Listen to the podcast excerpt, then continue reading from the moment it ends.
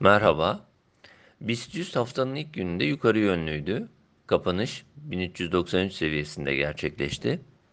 Endekste tutunma ve tepki bölgesi olarak değerlendirdiğimiz 1350-1330 bandından başlayan tepki hareketi geçerli durumda.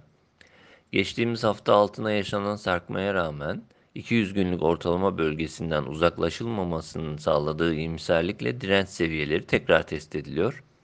1385 direnci üzerindeki kapanışın ardından 1400 civarındaki 21 günlük ortalama bölgesine yönelme olduğunu belirtmemiz mümkün. Endekste saatlik periyotta ortalamalarda yeni bir yukarı eğilim oluşabilmesi için ise 1400-1415 seviyesi üzerine geri dönüşü gerekli gördüğümüzü tekrar hatırlatıyoruz. Bu durumda ancak kısa periyot için olumlu teknik görünümünden bahsediyor olacağız.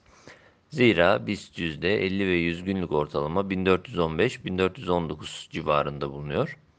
BIST'te 1370-1365 bandı altına geri inilmesi ise zayıflamanın devamına yönelik yeni bir işaret olarak değerlendirmeli diye düşünüyoruz.